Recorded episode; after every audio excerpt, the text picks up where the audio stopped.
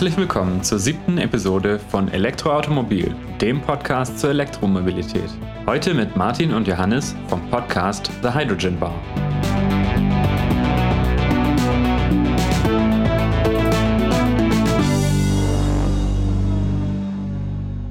Da das Gespräch länger ausgefallen ist, haben wir es auf zwei Folgen aufgeteilt und wir beginnen jetzt gleich mit dem ersten Teil. Viel Spaß beim Anhören.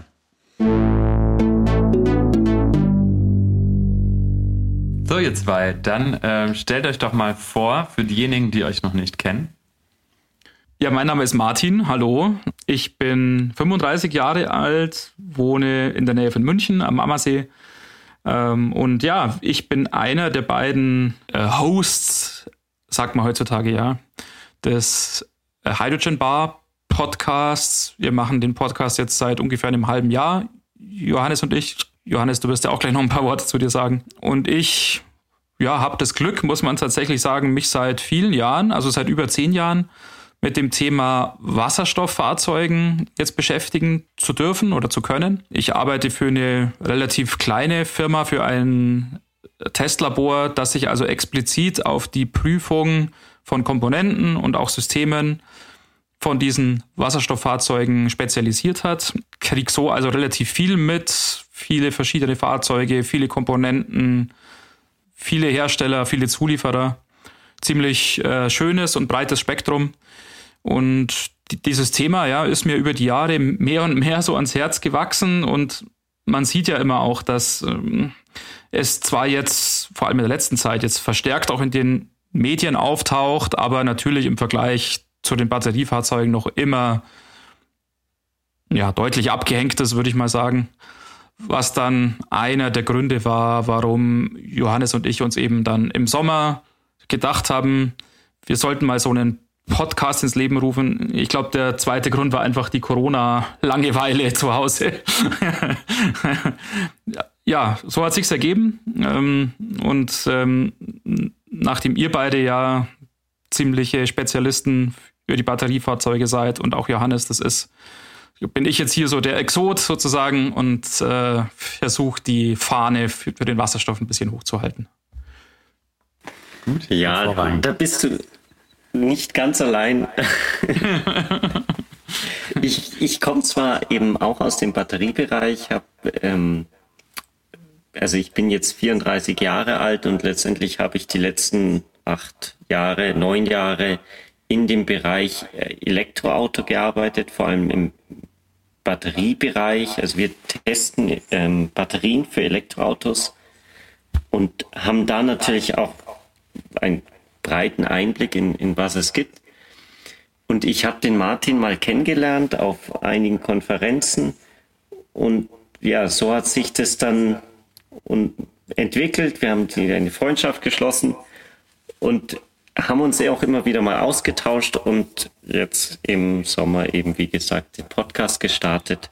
Und ja, Martin kommt natürlich aus dem Wasserstoffbereich. Ich komme eigentlich aus dem Batteriebereich aber bin natürlich auch interessiert an dem Wasserstoffbereich und äh, werde Martin natürlich helfen, seine Fahne hochzuhalten und gleichzeitig ein kritisches Auge drauf werfen, dass er nicht zu euphorisch wird. Ja, vielen Dank, dass ihr da so um mich besorgt seid und das äh, da im Rahmen halten wollt. Das ist aber spannend. Äh, was waren das für Konferenzen, auf denen ihr euch kennengelernt habt? Also hauptsächlich eigentlich Wasserstoff. Also, ja, also weil es ist war dann halt doch so, dass ähm, viele Konferenzen so gemeinsam sind oder wo, wo mhm. das parallel stattfindet mit Batterie und Wasserstoff oder Elektromobilität ist ja oft dann beides.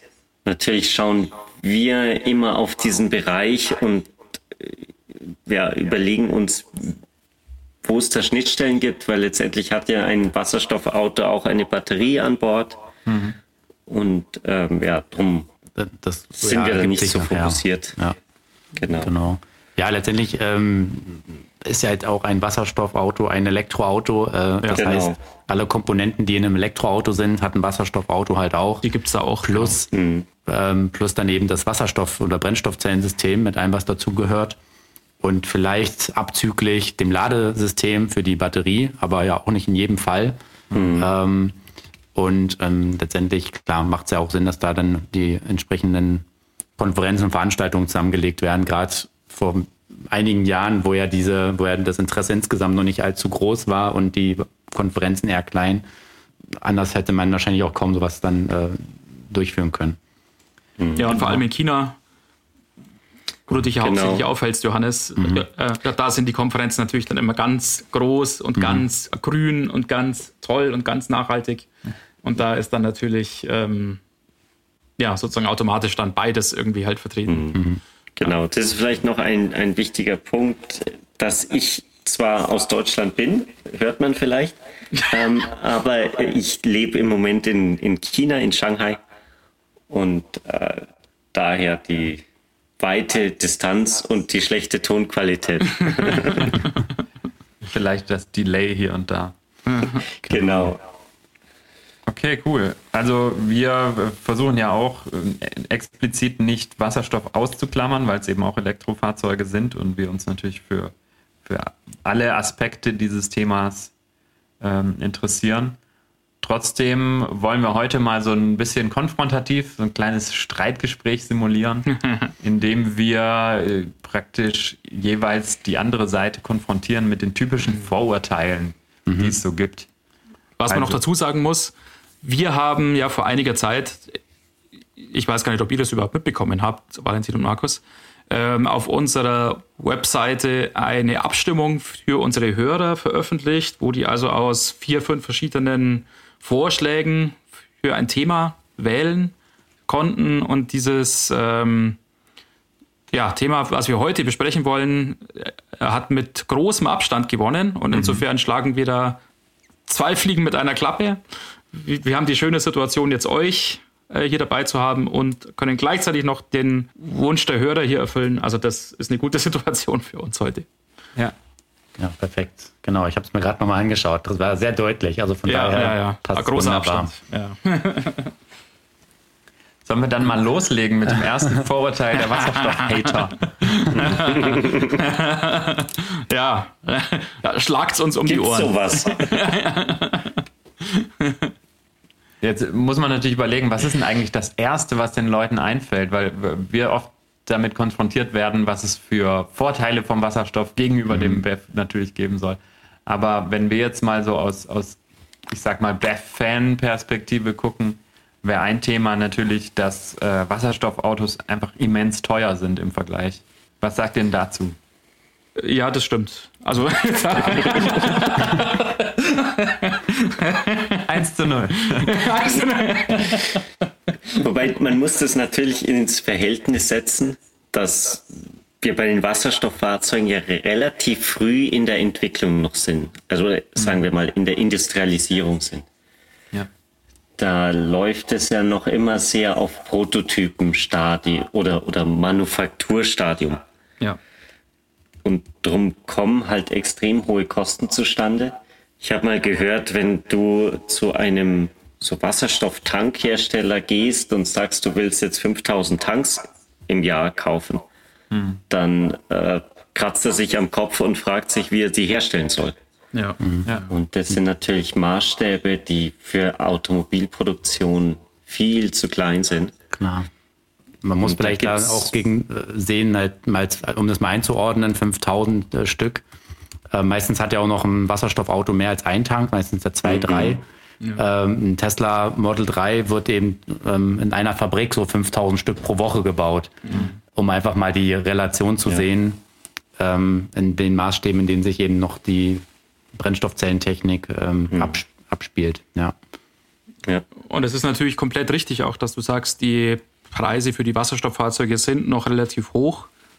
Und es ist ja sogar noch schlimmer eigentlich ähm, äh, als es auf den ersten Blick aussieht. Zumindest war es bis vor kurzem noch tatsächlich schlimmer, weil zum Beispiel auch Toyota diesen Mirai zu Preisen verkauft hat, mit denen sie eigentlich Verlust machen. Mhm. Also die haben die tatsächlich bezuschusst.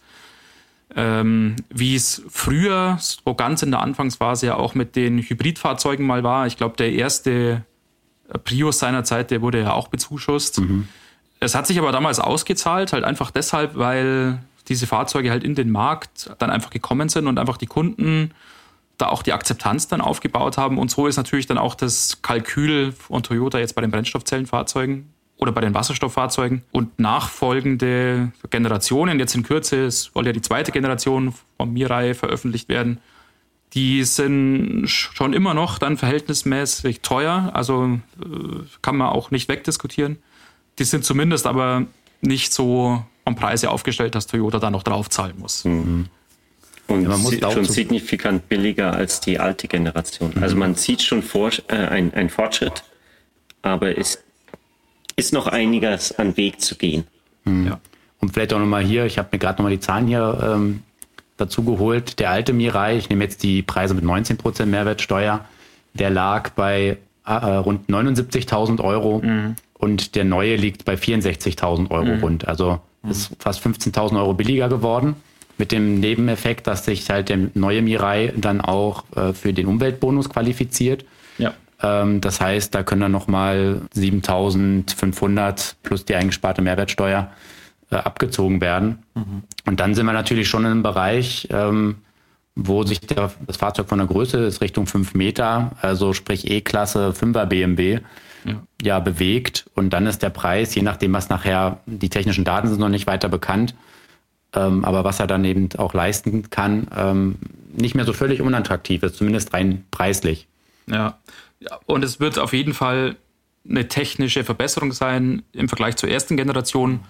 Was bedeutet, ich würde mal sagen, jetzt auch die realistische Reichweite so im Praxiseinsatz von diesem zweiten Mirai wird sicher ja, deutlich über 600 Kilometer liegen und damit kann man sich dann schon sehen lassen. Also mhm. das ist schon ein durchaus alltagstaugliches Fahrzeug, würde ich sagen. Mhm.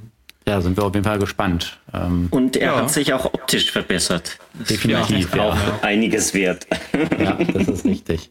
Ja, das sagen wir, glaube ich, mit der Verbesserung. Aber mei, also es ist halt ganz ja. klassisch, würde ich sagen, eigentlich, dass diese erste Generation halt so einen typisch japanischen, futuristischen Look so ein bisschen hatte und einfach die mhm. zweite Generation jetzt wesentlich klassischer sozusagen aussieht. Mhm. Und das gefällt uns hier in Europa, glaube ich, ganz gut, aber vielleicht sagen die Japaner, ach Mensch, jetzt sieht er so aus wie alle anderen Autos. Mhm. Und mhm. vorher hat er cool ausgesehen und jetzt nicht mhm. mehr. Also, bisschen wie der ja, Nissan Leaf. Der erste war ein bisschen strange, der mhm. zweite war schon deutlich ja, hübscher, aber vielleicht auch beliebiger. Ja. Okay. Gut, aber jetzt aus der anderen Sichtweise gilt dieses Argument, oder was heißt gelten, ähm, kommt dieses Argument natürlich auch oft hoch. Dass es heißt, äh, Elektroautos sind ja viel zu teuer, kauf doch einen Benziner im Prinzip. Ja, ist ein Stück weit äh, natürlich historisch zumindest auch wahr gewesen. Ähm, die ersten Elektroautos waren natürlich auch sehr teuer. Da natürlich der Hauptkostenfaktor einfach die, die Batterie. Und da sieht man ja schon, dass sich da deutliche ja, Fortschritte ergeben haben in den letzten fünf Jahren, dass sich die Batteriepreise für die Hersteller natürlich deutlich verringert haben und dadurch auch die, die Neuwagenpreise deutlich geringer geworden sind, beziehungsweise man einfach viel mehr kriegt fürs gleiche Geld. Mhm. mhm. Und das andere ist jetzt natürlich die Förderung, die auch noch hilft. Mhm. Also ich sag mal, ein Elektrosmart äh, kriege ich inzwischen zu Leasingraten, wenn ich überhaupt noch einen kriege, weil er ausverkauft ist. Ja. Aber kriege ich zu Leasingraten, zu denen ich einen Verbrenner-Smart nicht bekommen habe. Mhm. Also wir sind sicher noch an einem Punkt, wo es ohne Prämien praktisch teuer wäre, aber mit der Prämie, die es jetzt aktuell gibt und die ja auch nochmal verlängert werden soll, mhm. ja. ähm, sind wir eigentlich inzwischen in Preisbereichen, wo sich zumindest, ich sag mal, die Klientel, die sich auch einen Neuwagen so kaufen würde, äh, schon durchaus leisten kann. Natürlich ist es für Leute, die, ich sag mal, mit einem 15 Jahre alten Polo durch die Gegend fahren, illusorisch zu sagen, ja, ein Elektroauto kann sich jeder leisten. Das ist ganz ja. klar, dass das nicht jeder kann. Aber ähm, zumindest für diejenigen, die generell äh, sich Neuwagen leisten können, die können dann auch einen elektrischen kaufen. Mhm. Ja, ja, da stelle ich so überrascht irgendwie fest, äh, also gerade im Freundeskreis, das fand ich echt witzig. Auch vor einiger Zeit hat mir ein Freund mitgeteilt, ja, er muss seinen alten ja, Corsa jetzt endlich mal abgeben, weil der fällt mehr oder weniger auseinander. Und sein Corsa, keine Ahnung, was der damals gekostet, wo er den gekauft hat. Ich weiß gar nicht, ob der neu war oder dem schon Gebrauch gekauft hat. Mhm. Und dann hat er sich irgendwie aufgeregt, ja, er würde sich ja gerne ein Elektroauto kaufen. Er hat sich mal das Model S angeguckt, das ist aber so teuer. Das ist doch ein Witz.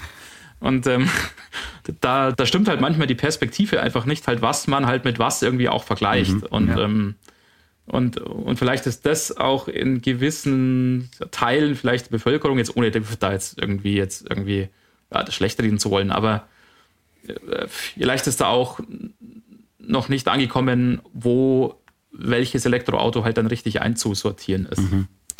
Genau, ja. Also man muss sich da ganz stark, das passt eigentlich gut dazu, ähm, das Segment angucken. Also wenn ich mir jetzt beispielsweise ein Tesla Model S anschaue, das irgendwo bei, ja, das wechselt ja mal ein bisschen der Preis, aber sagen wir mal so zwischen 80 und 100.000 Euro kostet, ähm, das spielt eben auch im Segment von einem ähm, Audi A7 oder einem BMW, was weiß ich hier, 6er irgendwas. Mercedes ähm, CLS. So genau. So, und da bin ich auch bei den Preisen nachher. Und wenn ich mir zum Beispiel ja. auch einen Tesla Model 3 Performance anschaue, das konkurriert eben mit einem Mercedes C63 von der Leistung und von der Beschleunigung her. Ja. Ähm, da bin ich teilweise sogar günstiger und da ist die Prämie noch nicht reingerechnet. Ja. Also man muss eben auch hier inzwischen wirklich detailliert hingucken, was kriege ich auch fürs Auto. Beispiel auch mal beim Mini. Beim Mini Cooper SE, da habe ich halt quasi immer drin ein Automatikgetriebe, sozusagen bei jedem Elektroauto, wenn man es mal vergleichen will ich habe eine relativ hohe Ausstattung, viel Leistung. Wenn ich mir einen äh, Verbrenner-Mini dann dagegen konfiguriere, ähm, da komme ich teurer. Also gerade wenn ich jetzt eben die Prämie mit reinrechne, das ist natürlich mhm. immer noch ein, so ein Faktor. Die, die gleicht das noch aus. Ähm, jetzt mit der verlängerten Innovationsprämie 2025 ist jetzt nochmal ein anderes Thema, halte ich persönlich fast für ein bisschen zu übertrieben, dass man da die Prämie nicht ähm, absenkt, mhm. um ähm, sukzessive, um diesen Ausgleich sozusagen weil die Fahrzeuge ja auch günstiger ja. werden. Genau, genau. Ja. Und das ja. Geld ist in Steuergelder vielleicht nicht woanders eingesetzt werden, aber es ja. ist nochmal eine andere Diskussion. Ähm, ja, aber man muss sich das wirklich anschauen. Klar, im, im, Kleinstwagenbereich ist es sehr schwierig, wobei da auch wiederum die Verbrenner ähm, auch immer teurer werden, weil die Abgasreinigung sich irgendwann gar nicht mehr lohnt, für mhm. so ein kleines Auto äh, einzubauen. Und das führt natürlich so ein bisschen dazu, dass ganz günstige Autos grundsätzlich eher teurer werden wenn sie aber da sind, dann vielleicht sogar eher elektrisch oder fast nur noch elektrisch ja. umsetzbar ja. sind. Ja. Also von der UBS gibt es ja Studien, die sagen, dass ab 2021 die Produktionskosten für Elektroautos billiger werden als für Verbrennungsfahrzeuge, wenn ich das richtig im Kopf habe. Mhm. Das hängt sicherlich stark vom Segment ab, wie man es umsetzt, aber ich glaube, ein ganz mhm. gutes Beispiel ist hier wirklich VW mit dem MEB-Baukasten und dem ID3 die man da sehr gut mit dem Golf eben vergleichen kann. Und da, da kann man die Entwicklung eigentlich sehr gut nachvollziehen. Und da ist man eigentlich, äh, also selbst wenn man, wenn jetzt nicht die volle Prämie abgezogen wird, also das fehlt schon nicht mehr so viel, um eigentlich da pari zu sein. Das ist jetzt noch eine mhm. Sache, denke ich, von kleiner fünf Jahren. Da sagen wir mal 2025 sind wir mit dem E-Auto in den meisten Segmenten günstiger und man bekommt halt in jedem mhm. Fall immer den deutlich, den besten Motor. Also der, das behaupte ich einfach mal, dass der E-Motor der, der beste Motor ist, den es gibt. Ja. Ähm, also was Antriebsverhalten, ähm, mhm. Dynamik und so weiter angeht, da kann eigentlich kein Verbrenner ran in der jeweiligen Leistungsklasse. Effizienz. Effizienz, ähm, ja. Und man hat ja auch einen Vorteil davon. Ich glaube, auch heute sind schon viele Kunden bereit, für diesen Komfortvorteil sogar einen kleinen Aufpreis zu zahlen. Mhm. Also wer einmal elektrisch gefahren ist, der mhm der, für den kommt nichts anderes mehr in Frage und ähm, wer eben sich auch einen Neuwagen leisten kann, der, der guckt jetzt auch nicht vielleicht auf jeden Euro, je nach Klasse natürlich. Und dann haben wir natürlich in Deutschland auch noch zusätzlich diesen großen Leasingmarkt, einen Firmenmarkt und der dann auch teilweise extrem nach ähm, ja, TCO, also nach den Unterhaltskosten getrieben ja. wird und den Leasingraten. Und die können das ganze Bild natürlich nochmal komplett verzerren und da sind heute eben E-Autos schon oft billiger. Ja, ja. Ja. Okay, war jetzt auch eine sehr lange Antwort auf diese Frage, aber ja, es ist halt auch ein, ein Standardargument. Also es lohnt sich da auf jeden Fall genau ja. hinzuschauen und gerade mit genau. den Prämien muss man inzwischen ja fast sagen, ist es eher teurer, einen Verbrenner zu fahren. Ja. Hm. Ja. Dann hauen wir euch mal wieder ein Argument um die Ohren. ja, wenn wir auch noch mal so in die, äh, in die BEF-Bubble gucken, ähm, wir hatten jetzt den Preis, dann ist, glaube ich, ein weiteres äh, ich habe noch eigentlich zwei weitere, aber jetzt fangen wir mal mit dem an. Ein wichtiges, wo das äh, Wasser, der Wasserstoff herkommt. Mhm. Weil es macht ja keinen Sinn, ähm, den aus Gasreformation zu gewinnen. Das ist ja quasi das Pendant zum Kohlekraftwerk. Äh, das heißt, wir können eigentlich nur mit Wasserstoff Fahrzeuge sinnvoll betreiben, wenn die 100% regenerativen Wasserstoff benutzen. Was sagt ihr denn dazu?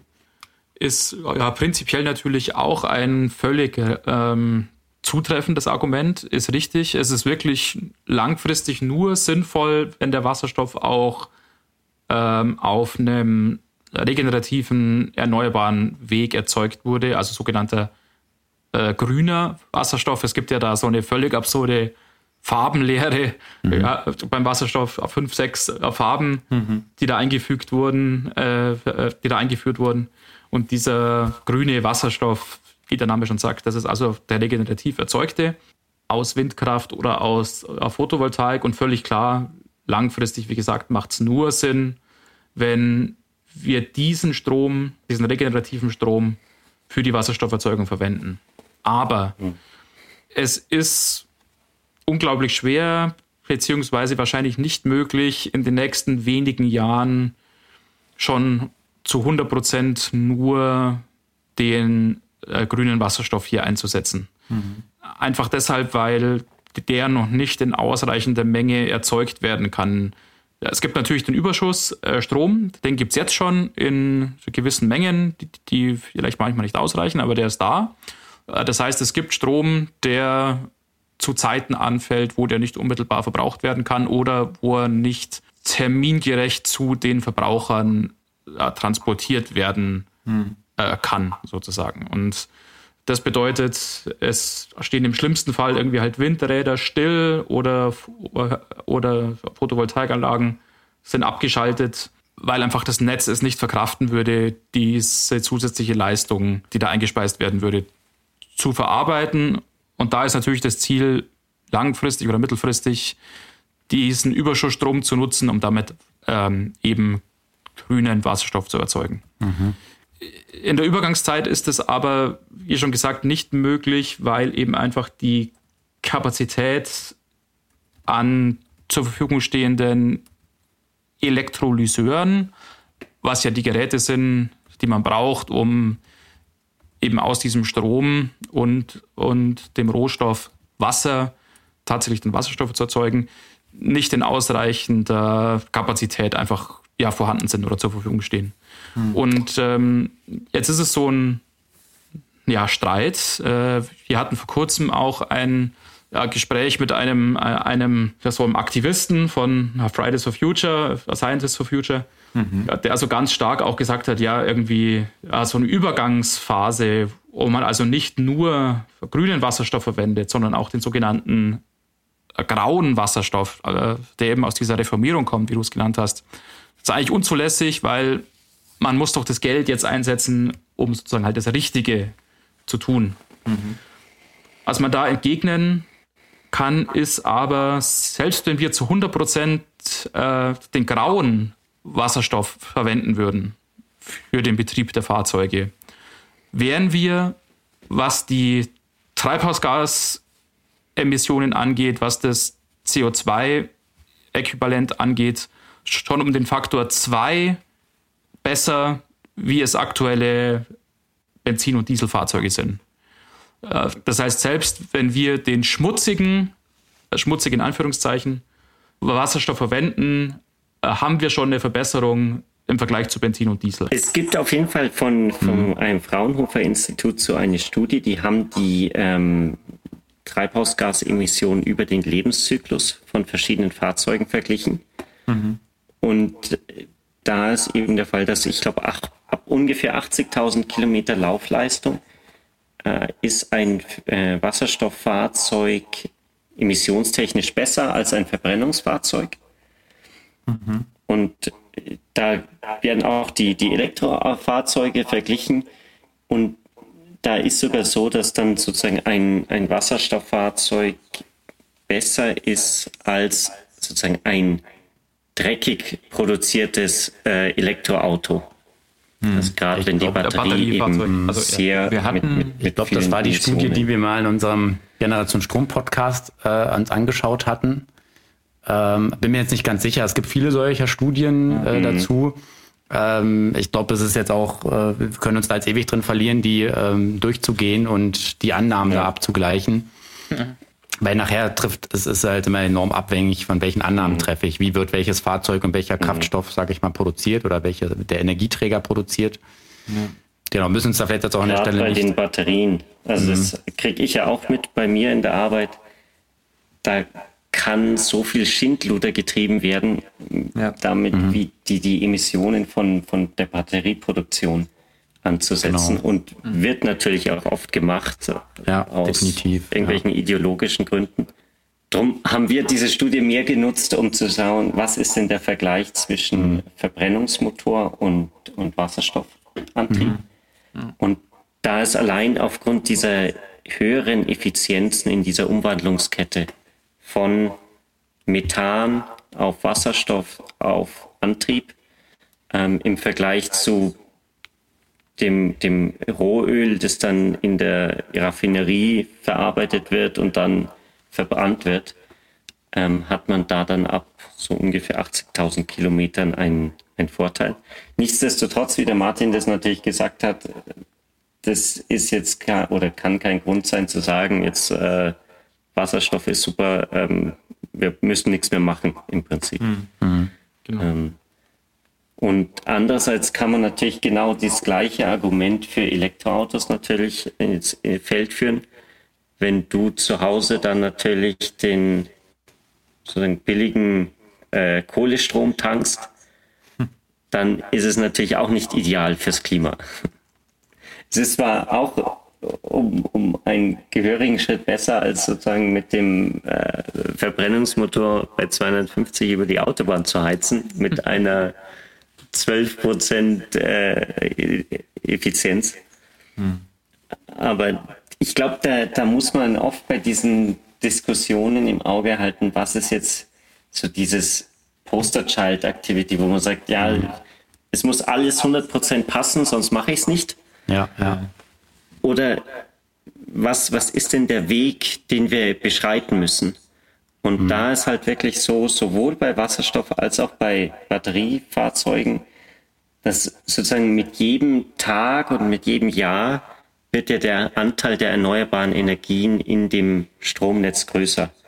Mhm. Und sozusagen verbessert man sich mit jedem Jahr der Nutzung von diesen Fahrzeugen. Mhm. Ja, definitiv. Und ähm, diese, diese Argumentation mit dem Kohlestrom ist ja auch wirklich eigentlich Völlig ein alter, ein alter mhm. Hut. Also mhm. es, ich habe gesehen, jetzt dieses Jahr gibt, wird eigentlich schon kaum noch Kohlestrom ins Netz eingespeist, weil mhm. das allein aufgrund der CO2 Bepreisung, die jetzt äh, dazu kommt, die Kohlekraftwerke sich nach und nach immer weniger rechnen. Und mhm. da wird mhm. jetzt schon eigentlich äh, weg vom Kohlekraftwerk geswitcht im Vergleich zu den Vorjahren sinkt mhm. das kontinuierlich. Das heißt, selbst ja. wenn man mit nicht erneuerbaren Energien fahren würde, dann wäre das eher ähm, aus Gaskraftwerken eventuell mhm. oder, oder Na, Kernenergie. Vielleicht sogar Kernenergie, ja. was natürlich auch nicht toll ist, aber. Also wenn man den, den, den Mix nimmt, ich habe, ähm, wenn man jetzt, man kann das ja immer so schön live eigentlich angucken, ähm, für 2020 haben wir einen erneuerbaren Anteil von über 50 Prozent vom Strom. Also sind inzwischen bei rund mhm. 52 Prozent für dieses Jahr. Mag jetzt im Winter noch mal ein bisschen zurückgehen, wobei Wind pustet immer noch ganz ordentlich. Windkraft ist der größte Energieträger ähm, ja. von allen, die wir haben. Ähm, eigentlich, wenn man sagt, ja, du lädst ja nur mit Kohlestrom, also eigentlich, wenn ich sage, ich lade mit dem am meisten verwendeten Strom, okay, dann ist es eigentlich primär mal Windkraft. Mhm. Und ähm, dann kommt, wenn ich Steinkohle und Braunkohle zusammenziehe, dann komme ich auf ungefähr 23 Prozent. Dann kommt an zweiter Stelle erst die Kohle und dann muss ich schon beides zusammenziehen. Ignoriere mhm. aber auch noch Solar, Biomasse, Wasserkraft und was es noch alles gibt. Ja, ja. Also ähm, ich denke, dass es geht in beide Richtungen nachher so. Wir haben natürlich einen sogenannten Graustrom auch im Netz. Mhm. Ähm, es ist zumindest beim Strom habe ich heute den einfachen Einfluss, ähm, indem ich einfach einen Ökostromvertrag abschließe. Und wenn ich genau hingucke, kann ich auch noch sicherstellen, dass der Strom auch in Deutschland erzeugt wird. Mhm. Ähm, da kann ich es direkt beeinflussen. An einer Wasserstofftankstelle kann ich natürlich nur das ja. tanken, was mir jetzt dann H2 halt Mobility ja, genau. Ähm, von ihren Lieferanten ähm, na, ja, halt in den, in den Tank kippt. Ja. Und ja, da, ich möchte eigentlich da fast noch den, das nächste Argument mit anschließen. Ähm, ist ja immer die Frage, wenn ich nachher die Erneuerbaren habe, die wir in jedem Fall für die Energiewende ähm, und Verkehrswende maximal brauchen, dass ich da dann, ja, wenn ich mir die Wirkungsgradkette eben anschaue, für ein batterieelektrisches Auto deutlich weniger Primärenergie benötige als beim Wasserstoffauto, wo ich ja zweimal mhm. diese Wandlungen habe, also den ähm, Elektrolyseur plus dann Transport, Verdichtung oder Abkühlen plus dann nochmal umwandeln im Fahrzeug vom Wasserstoff in Strom, wo ich ja zweimal zwei große ja, ähm, Wirkungsgradverluste habe, wo ich vielleicht mit 50 perspektivisch vielleicht auch mal mit 60 oder 70 Prozent arbeiten kann, aber nichtsdestotrotz deutlich höhere Verluste habe, als wenn ich den Strom mehr oder weniger direkt in die Batterie lade. Was könnt ihr dem noch entgegnen? Also ich glaube, da muss man sagen, dass ein Stromnetz, das auf wirklich 100% erneuerbaren Energien basiert, mit den äh, Schwankungen, die man da dann unausweichlich hat, da wird es wahrscheinlich zwangsweise dazu kommen, dass Wasserstoff als Speichermedium genutzt wird. Mhm. Einfach um auch in gewisser Weise diese Saisonalität zwischen Winter und Sommer sicherzustellen, um den Transport effizienter gestalten. Wir wissen ja alle, wie, wie einfach es ist, in Deutschland eine Stromleitung vom Norden nach Süden zu bauen. Und da ist halt so ein, so ein Pipeline, die dann unter der Erde liegt oder vielleicht auch sozusagen in einem Meter Höhe, wo dann Büsche drumherum stehen, viel einfacher und auch billiger zu bauen. Und du kriegst viel mehr Energie durch.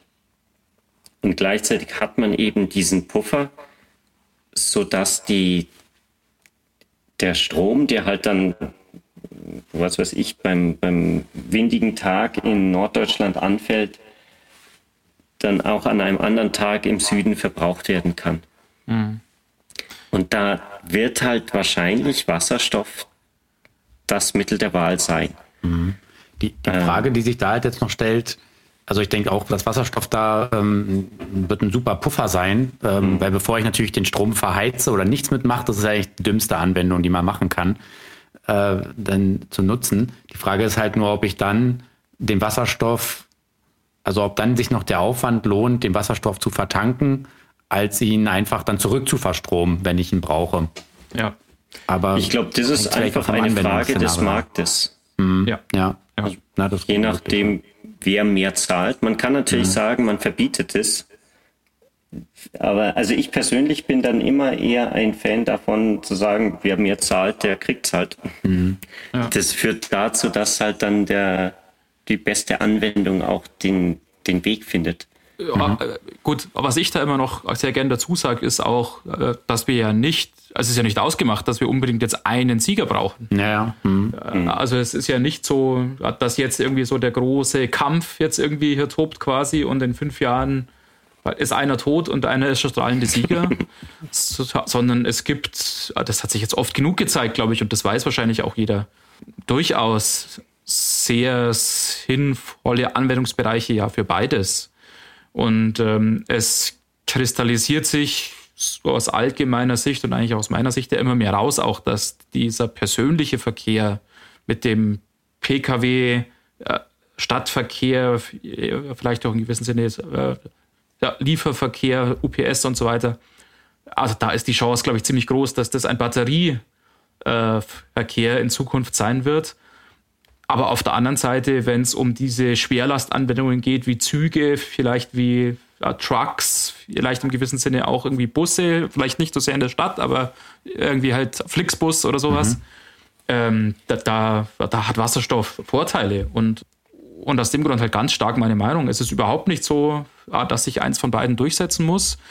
Ja, wisst ihr, Johannes also da stimme ich dem Johannes äh, voll zu. Ich glaube, muss sich vielleicht beides durchsetzen in ihrer entsprechenden genau, Ja, genau, ja. genau.